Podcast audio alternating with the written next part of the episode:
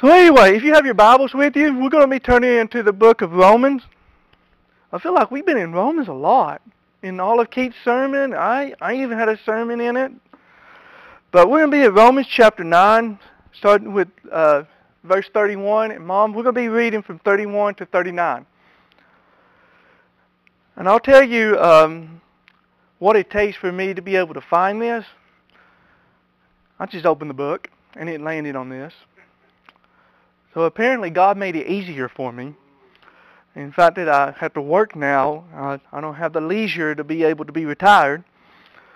And I have to work and study. And I was telling Dad before we started, it's like, you're never ready enough. You're not. Um, I, don't, I think every preacher will say that. And I would tell you from my own experience in the Philippines, where I'm practically preaching almost every day, I was still never ready enough. In fact, I was so preoccupied on the planning for the trip that I had less time to be able to plan for the actual study through the trip. And I tell myself I'm going to do it on the plane. If you have ever flown on an international flight for 24 hours, nothing gets done. Trust me, you do not want to do anything. You'd rather just watch a movie and you ain't going to watch the whole movie you will fall asleep halfway. Nothing gets done when you're up in the air. Well, that's how it is. Uh, but when we got when we got to the Philippines, we finally, yeah, like last year we didn't get get any rest. But when we got into it, finally had finally found our moment of rest, and then was able to uh, get caught up. But you're never ready. You're not ready enough. And I tell you, there's men who's greater than me, who knows more than I do in the Bible, than I can even comprehend on what they know. But at the same time, I'm going to do God's will to be a minister on what He has called me to do. So I'm going to be in Romans chapter 9, and this is coming on the uh, the forefront of, I don't know if forefront is that word, but with everything that's going on right now. I've said this before. The devil has done his job on making this country as divided as it is now. It is nothing but the works of the devil. That's why it's so divided. Believers, all you can do is pray that God will persevere you. I know it's going to start to sound a little unpatriotic, and it's not intended that way. But if the country goes in a more decline way, all you could do is pray that God will preserve you. And then justice, justice will come. But it may not come in our lifetime. It may just simply be at the very last day when the great white judgment throne is set up. And that's a lot of issues that a lot of people is messing up. They're thinking justice has to happen now. And there's a lot of evil in this world where justice has never been passed. And they die before they even receive justice. But that's the thing. They will receive their just reward when they receive in heaven. And it's not a good reward. They'll get justice. God is a righteous judge, and he will pass righteously on people who has suffered, who has oppressed and made other people suffer. He will get on to the people who has caused division among other people.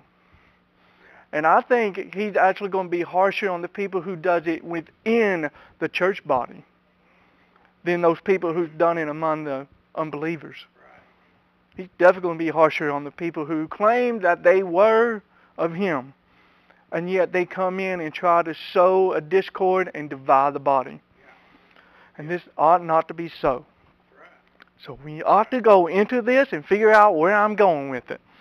So in Romans chapter 9, starting with verse 31.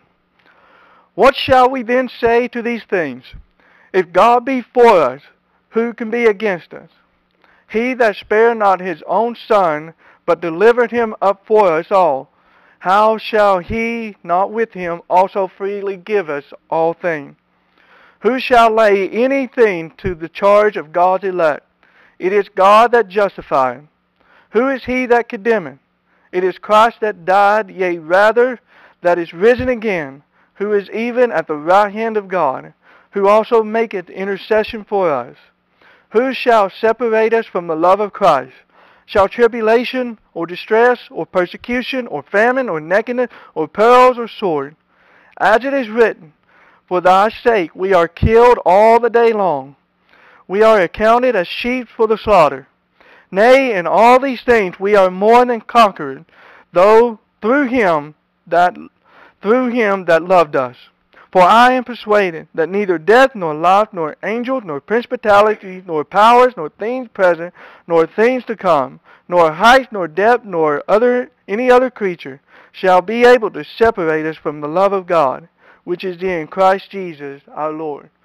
Let's go to the Lord prayer. Gracious Father, I want to thank you for the gracious holy word of God. Bless us with the reading and the preaching and the hearing of your scripture. And use me as a vessel to be a mighty pen and to be a mighty trumpet for people to hear what you have to say. That they can have their lives enriched with the gospel of Jesus Christ and that they can be reminded what it means to have the love of God within them. Thank you for blessing us with the gracious love of God. To your gracious holy name I pray. Amen. My title is going to be, Who Shall Separate Us from the Love of God? And many, many, many people is doing their very best to separate us from the love of God. The devil is doing his darnest to separate us from the love of God.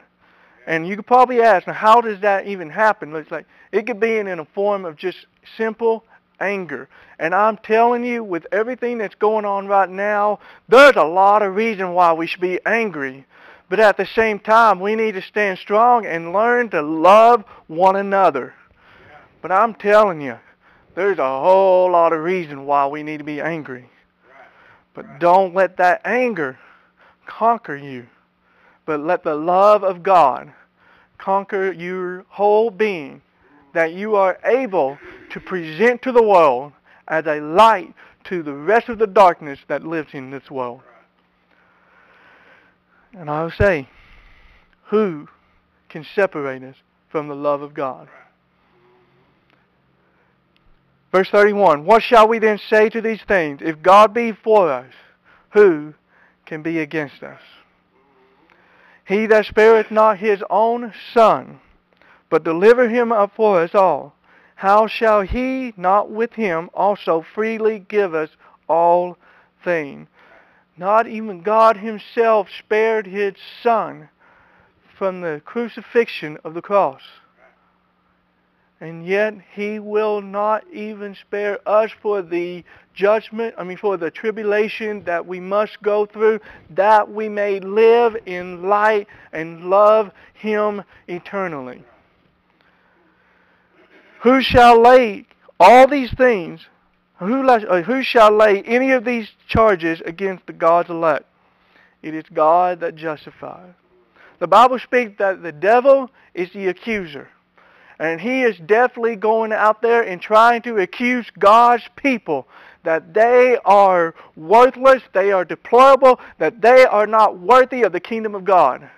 And yet Jesus Christ is the one that stands on the right hand of God, being an intercession between us and God's anger. And he's able to appease God's anger through his crucifixion, his sacrifice that was done on the cross. So who can separate us from the love of God? I know I haven't answered that question yet. Who is he that condemneth?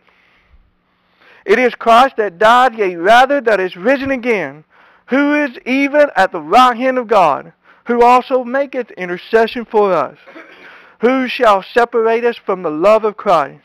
Shall tribulation, or distress, or persecution, or famine, or nakedness, or pearls, or sword? And if you're not, my footnote got on there. Instead of the word sword, wars. We've already heard so many different wars going on. And we've already know there's been a lot of tribulation. We've already know there's been a lot of perils. There's people out there that is willing to kill their own child for their own selfish desire to not have a child because it's inconvenient for them. And yet there's people out there that want to defend them for doing that, saying it's not our right to even voice our opinion on it. And all we got to say, it's not simply our opinion, it is the Word of God saying, thou shalt not kill. And yet, they don't want to listen to what God has to say. And yet, that is where their judgment is coming to them, and they will receive their just reward. That's all the peril that's going on here. Many people out there, and I don't think I need to say any more about homosexuality, that it has uh, uh, that had degraded the sanctity of marriage. There's no point for anybody to get married now. If you're not a believer, there's no point in it. There's nothing that protects you from it. There's nothing in it. Marriage has nothing to do except you get tax debate. That's it. Or rebate, whatever. Tax deductible, whatever. To get a benefit from your taxes. I care less about the tax stuff. If they wanted their tax stuff, give it to them. Who cares? But don't call what they have marriage. It's God is that who's joined man and woman to be man and wife, husband and wife. It's God who does the joining in the marriage.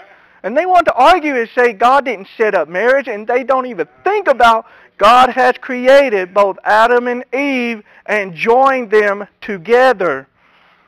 Adam was perfect for Eve, and Eve was perfect for Adam. Sure, they were the only two people on the earth. But God created them. Do you not think that God know exactly what each one of them need? Right. Of course.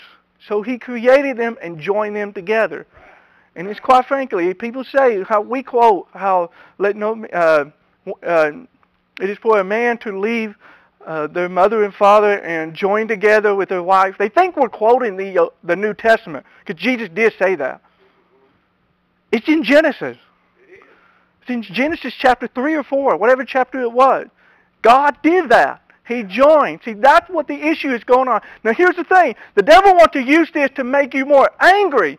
Now, we have the right to be angry, but at the same time, we cannot let that anger overtake us and just, uh, just want to be mad at everybody in the world.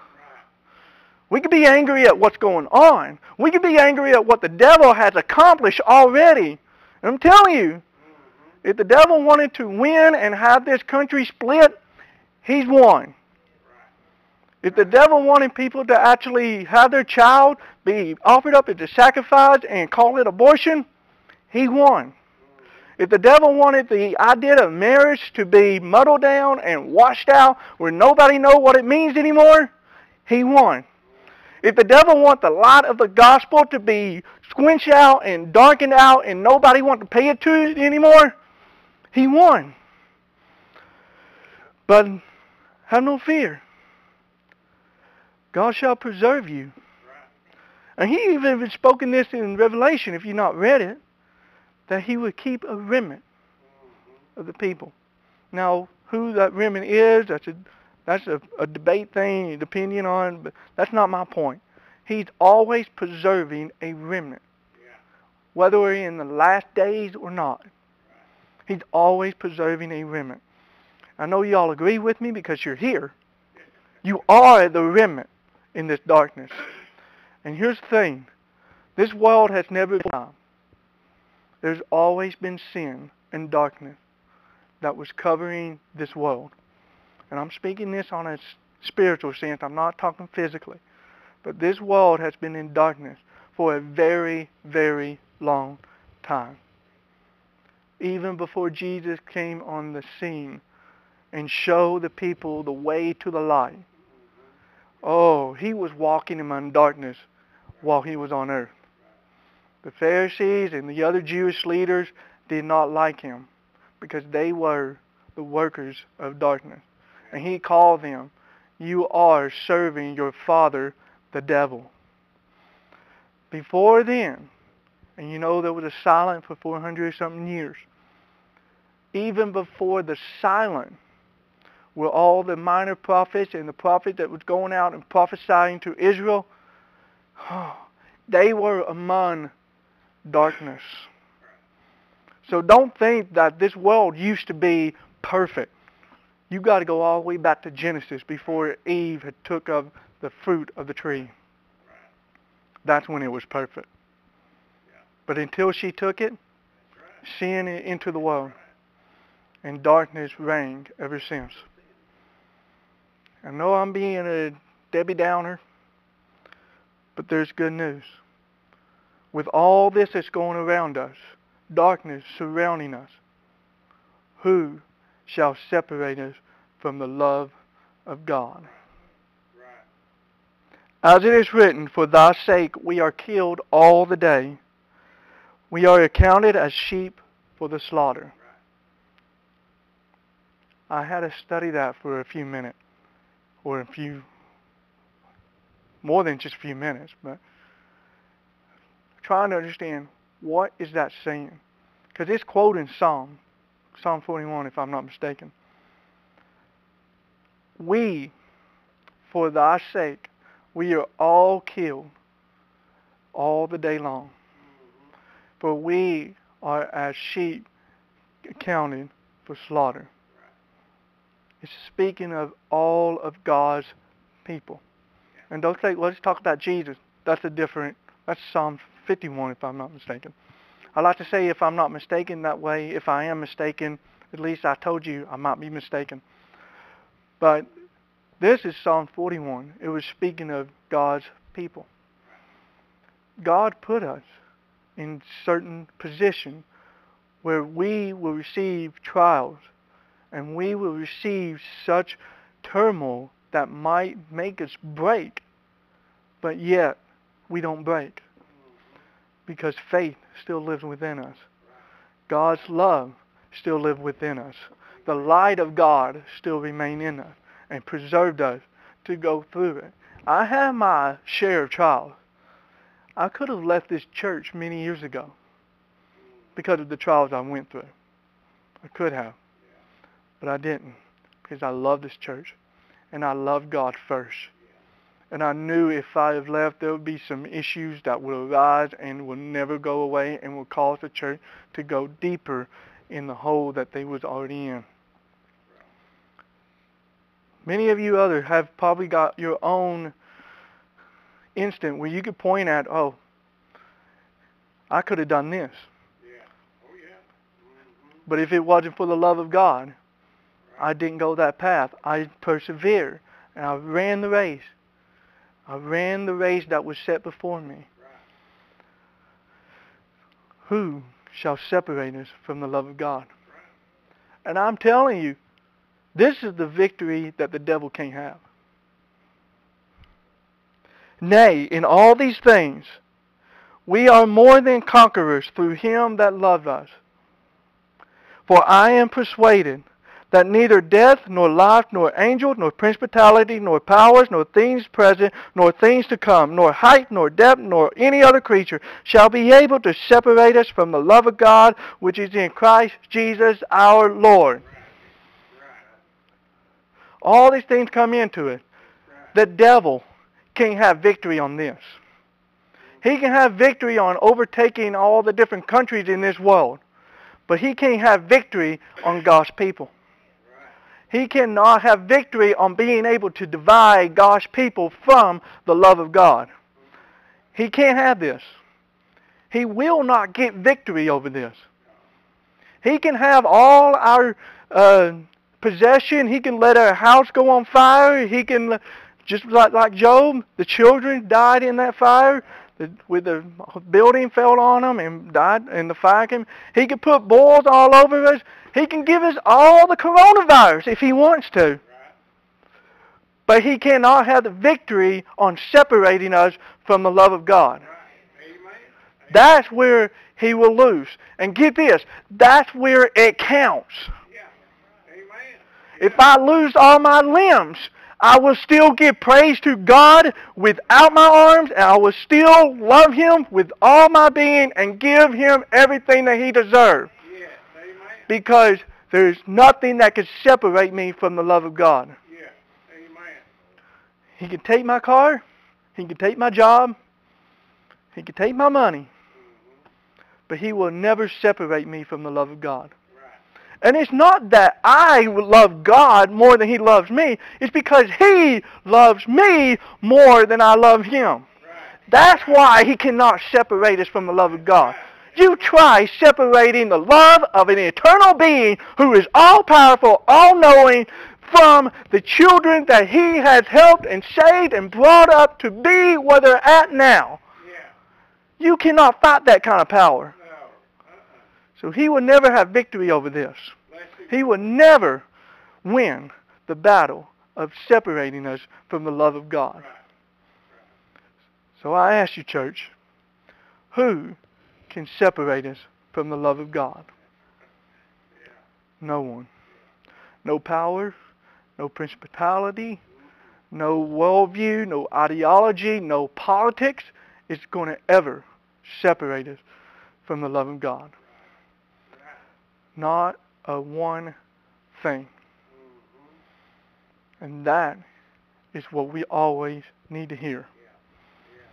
And I'm telling you, it gets bleak when you watch the news. And I'm like Keith, I don't watch the news. If you tell me something that happened, even local news, I'll be like, when did that happen? I don't watch the news. I don't have anybody like Keith have where Eugene is telling him everything. I, I like it that way. I don't care. I still got people trying to give me the news and I'm overlooking it. It's like bypassing it. I don't care. Because if I pay attention to it, I'm just going to get all fired up and all mad for no reason. And it's like, what's the point? This world is not my home. I'm only passing through.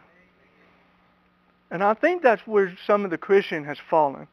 They're so focused on trying to make this their home and not focusing the kingdom of heaven, which is at hand. And that's just unfortunate. We can just pray. We can tell them the message of who can separate us from the love of God. Because this passage right here just simply put it out there that all this stuff is going on. It doesn't matter because there is nothing that is going to split us and take it asunder from the love of God. And we thank Christ Jesus our Lord that he was able to suffer and died and bring forth this great love in us. So church, I ask you again, who can separate us from the love of God?